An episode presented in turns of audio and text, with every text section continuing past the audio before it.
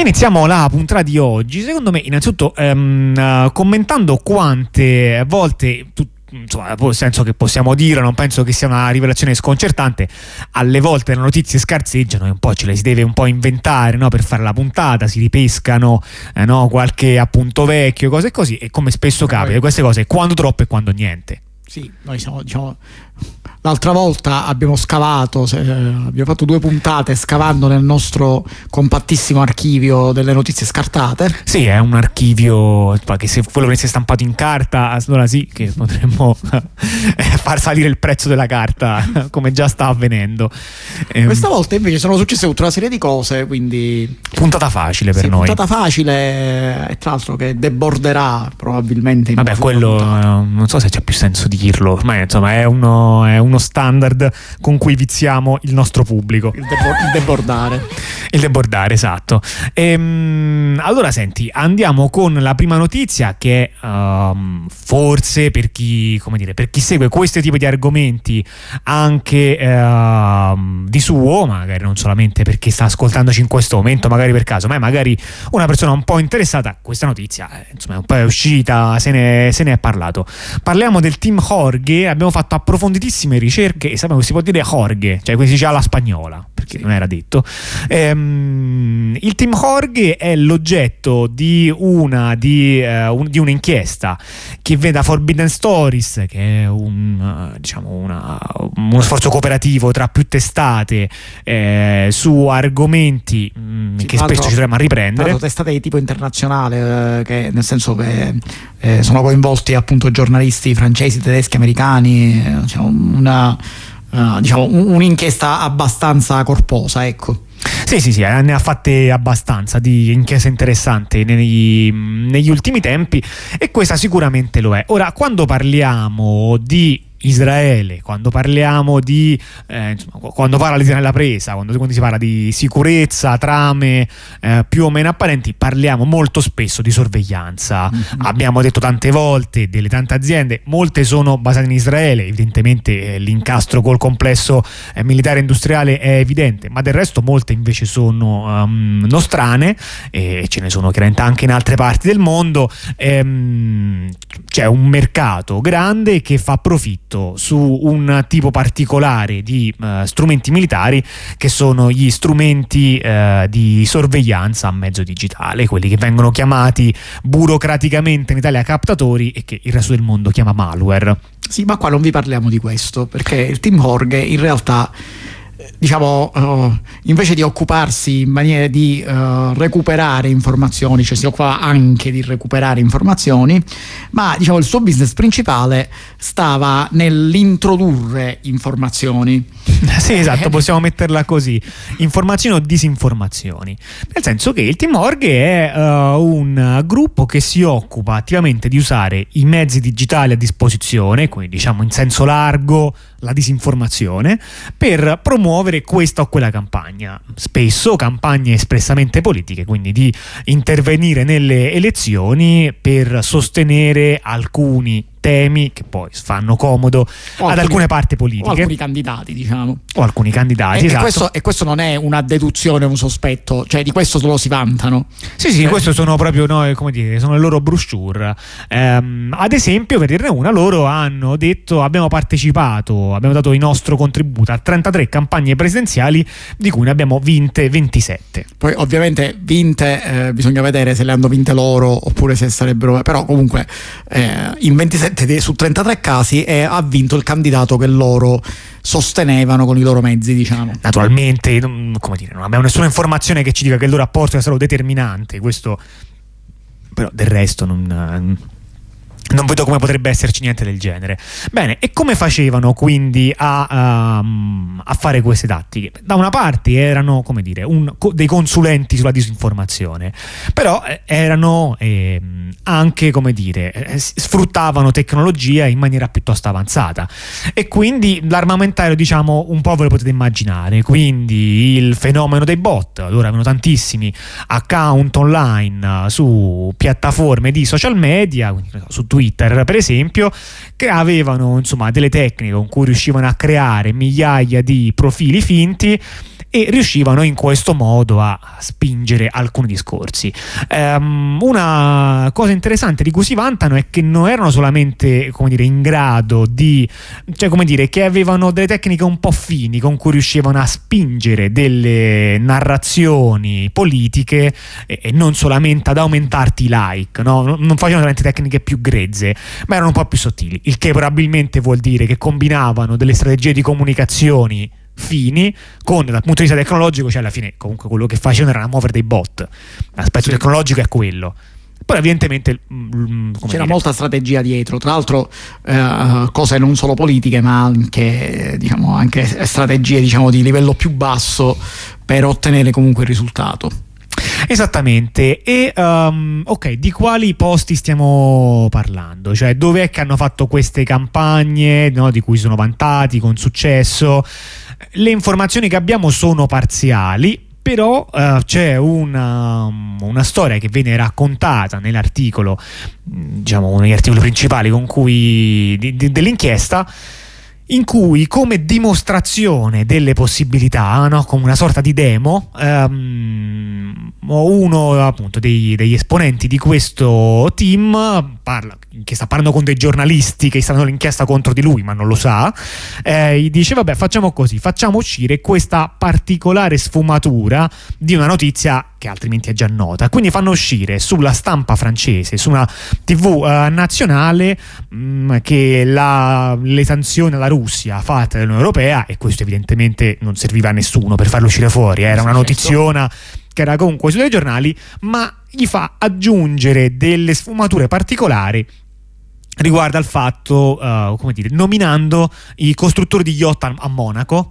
eh, no? come, dire, come dei soggetti particolarmente attaccati di questa e nominando, come dire, sì, i beni degli oligarchi e, e, un po' di altre cose. Quindi evidentemente con questo tipo di, eh, di aggiunte sta spingendo una, un certo tipo di immaginario e, e sta rincarando la dose sul perché queste sarebbero state delle buone mosse da parte dell'Unione Europea e lo fa utilizzando alcune parole precise, no? come dire, e la dimostrazione è il guarda, vuoi scommettere che adesso io faccio uscire fuori queste parole, gliele faccio dire al pensore regionale, che in effetti lo fa e che intervistato da quelli di Forbidden Stories dice che, come dire, non è che mi hanno semplicemente pagato, lui dice io non, non ne so niente, poi chiaramente possiamo crederci o non crederci, ma lo dice... Sicuramente, no. non, gli, sicuramente non gli ha creduto il, eh, la rete, l'emittente televisiva che ha avviato un'indagine su questa cosa. sì, eh, potrebbe anche andare così. Diciamo che in qualsiasi modo sia avvenuta, siano riusciti a trovare le leve giuste. Magari la leva giusta non era il presentatore, era quello che gli scriveva i testi, magari. Sì, oppure, oppure no, semplicemente eh. se tu metti pompi abbastanza sui social questa cosa, eh, magari una cosa abbastanza discussa appunto diventa verità, quindi magari qualche giornalista ha pensato bene che se, uh, se c'era tam tam su questa cosa sarà stata vera. Sì, e qui siamo proprio come dire sul man- manipolare proprio il flusso dell'informazione, spingere delle notizie piuttosto che altre, eh, far dire a qualcuno quello che non vuole dire. Alle volte invece siamo con la creazione di, di casi, quella forse vabbè, uno dei vari modi con cui si può fare la macchina del fango. Per esempio, ehm, qual è un'altra storia che esce fuori? L'utilizzo, ah, ecco, loro avevano profili non solamente sui social media propriamente detti, ma anche dei profili, per esempio, Amazon o Airbnb quindi su siti cui, che non sono i siti in cui viaggiano le informazioni, a che gli servivano probabilmente come supporto per, uh, come dire, per gli altri profili e in particolare viene utilizzata questa tecnica che non è una tecnica in sé di disinformazione eh, ma ben diversa in cui cosa fanno? Fanno un, un avatar, un profilo finto e, uh, e, questo profilo finto risulta essere di una uh, ragazza con capelli biondi bella tendenzialmente con, uh, per dei canoni generici che, che, non sappiamo. Comunque um, e che cosa fa? Questo account finto ha anche un profilo Amazon e ordina dei sex toy mettendo come indirizzo il rivale politico contro cui si stava facendo la campagna. Sto state facendo mandare i sex toy a casa del rivale politico. Il che ha fatto pensare alla moglie candi- di questo candidato eh, di aver scoperto un caso di infedeltà e vi potete immaginare no, il resto. La notizia poi diventa pubblica E, e, questo, benché non abbia niente a che fare con la campagna elettorale, Vabbè, ce l'ha e come nella è realtà. È un innesco in una della macchina del fango. Eh, e così dicono, la campagna a quel punto ha, ha avuto una svolta. Eh, ecco, quindi di mosse del genere ce ne, sono, ce ne sono parecchie e si tratta di un gruppo che ha sicuramente eh, fatto parecchie cose nuove. Non so se c'è qualcos'altro che vuoi raccontare dall'articolo prima di fare qualche breve considerazione al riguardo. No, no, cioè in realtà nell'articolo pone vari esempi, tra cui quello di, divertente la storia delle, delle mu, Emanuel de Lemu. Eh sì. che, che sostanzialmente perché ovviamente eh, cose come queste vanno testate, cioè se a te ti stanno pagando centinaia di migliaia di euro o anche milioni di euro, tenete conto che nella tariffa eh, non mi ricordo per quale paese, comunque per una, per una eh, campagna elettorale, loro si sono fatti pagare 15 milioni, eh, cioè le presidenziali si sono fatti pagare 15 milioni di euro. Quindi diciamo stiamo parlando di cifre alte. Ovviamente tu non ci puoi andare con una cosa che secondo te funziona, poi non, non, non, hai le prove. E allora loro, in realtà, questo loro sistema l'hanno testato con cose apparentemente innocenti.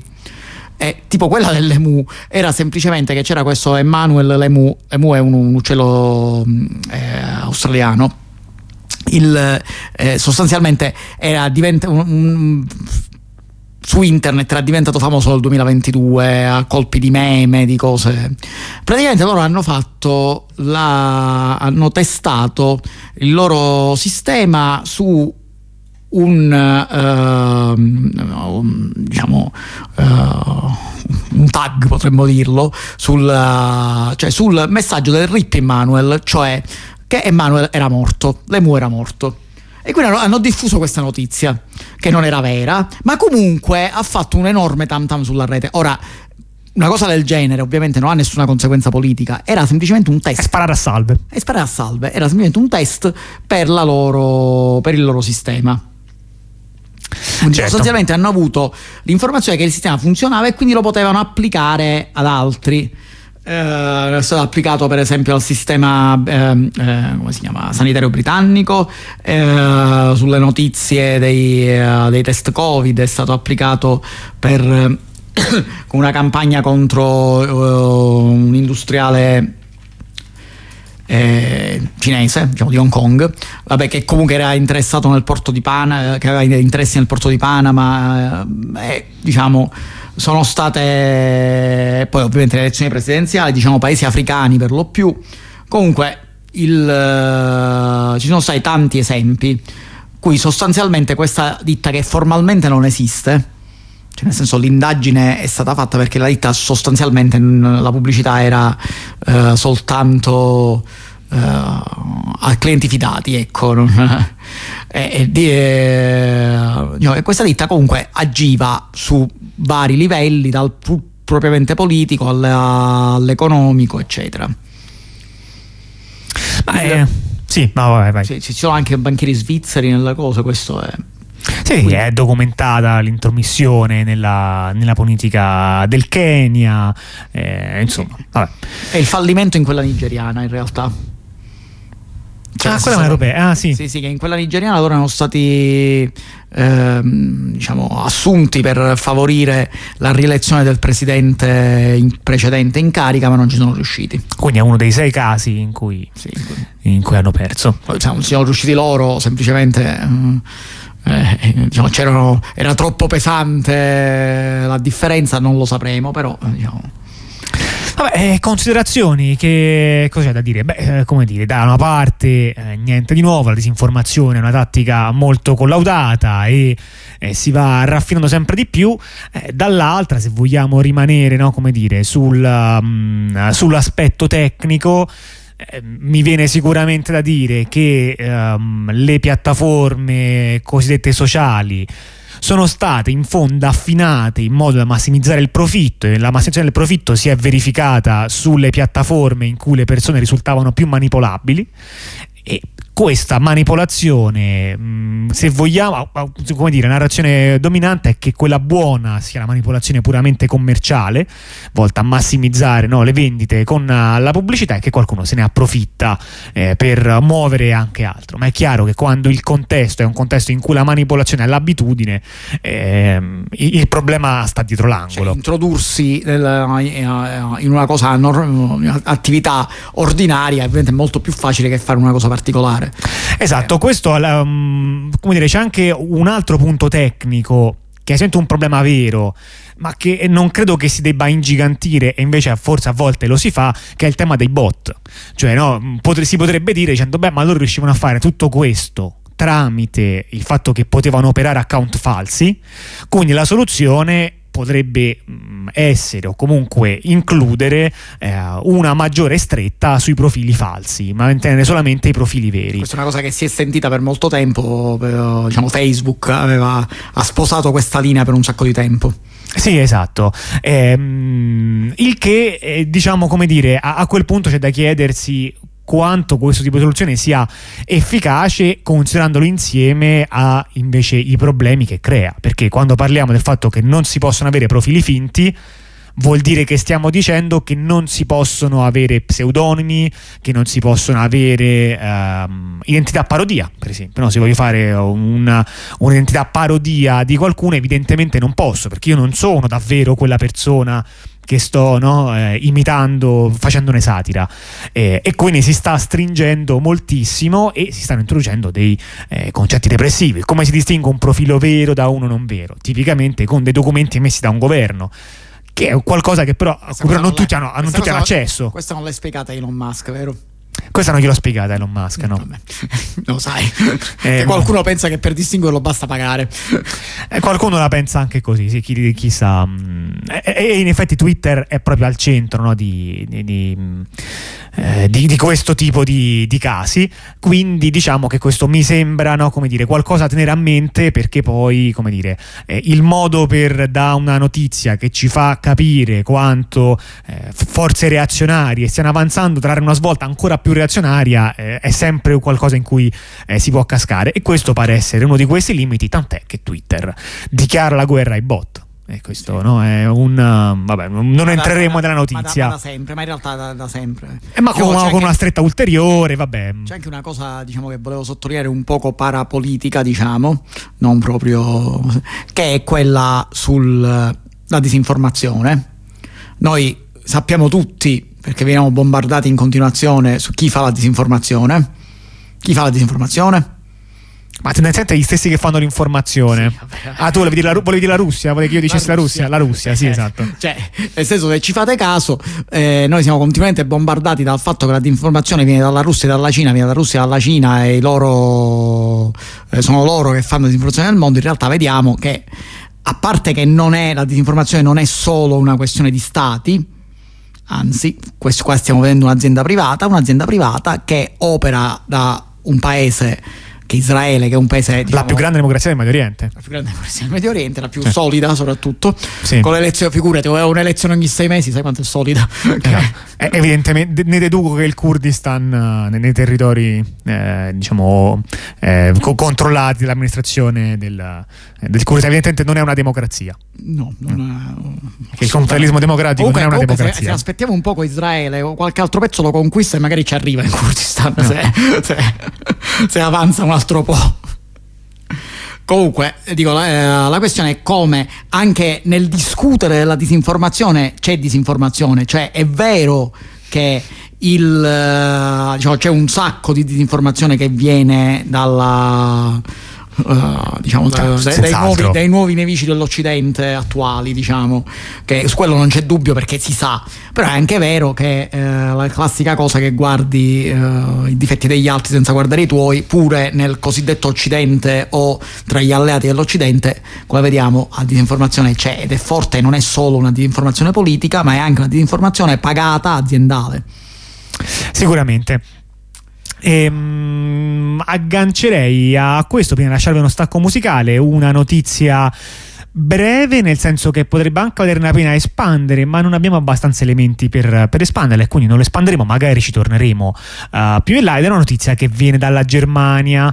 In Germania una, um, un tribunale, eh, diciamo, di, di, di, di, quelli degli strati alti, no? Insomma, in tutti, come noi abbiamo la Corte di Cassazione che è ben più in alto di altre corti eh, così è un po', un po dappertutto. L'equivalente eh. di una corte costituzionale tedesca sostanzialmente ha detto che eh, il, uh, l'utilizzo di software uh, di alcuni software uh, con lo scopo di combattere il crimine è semplicemente incostituzionale. Quali sono questi alcuni software?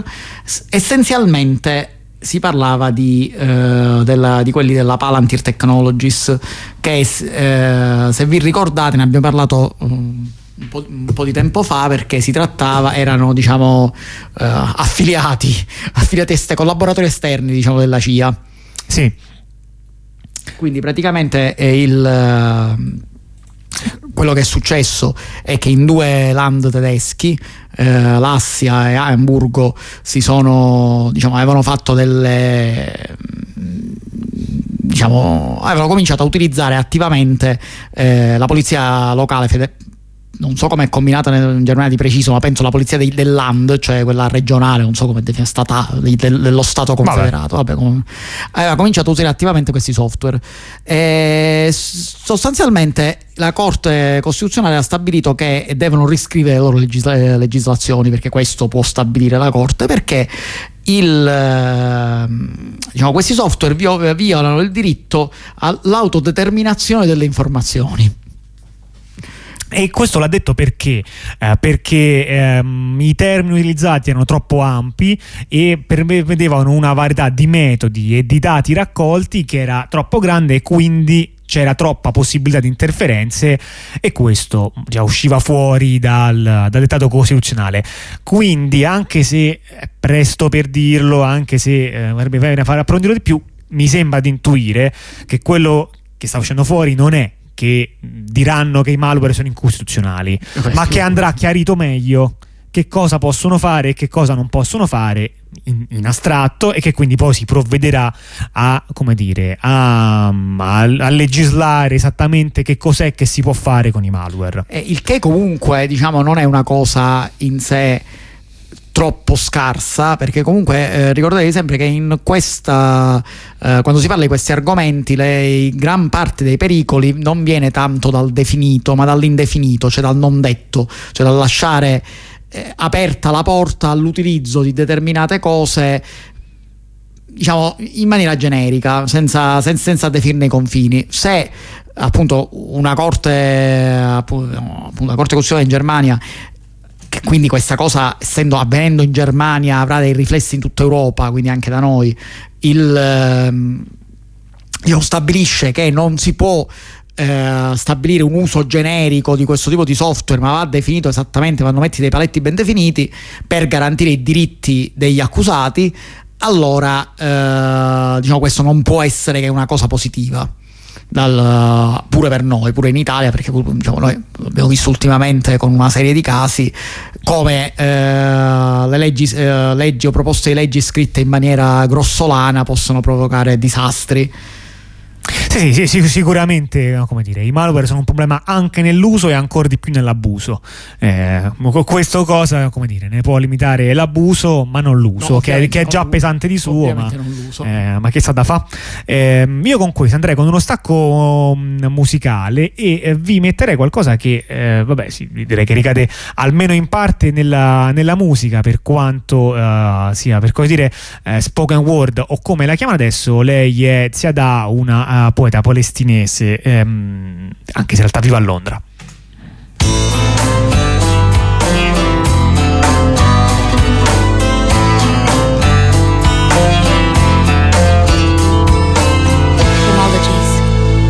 Chronologies, chronologies, chronologies, chronologies with no purpose. Just dates upon dates and dates to remind us we once existed over there. Chronologies with no purpose, just dates upon dates and dates to remind us we once existed over there. Years. Years are only names for massacres 48, 67, 20 something and waiting. The dead, our dead are numbered, listed.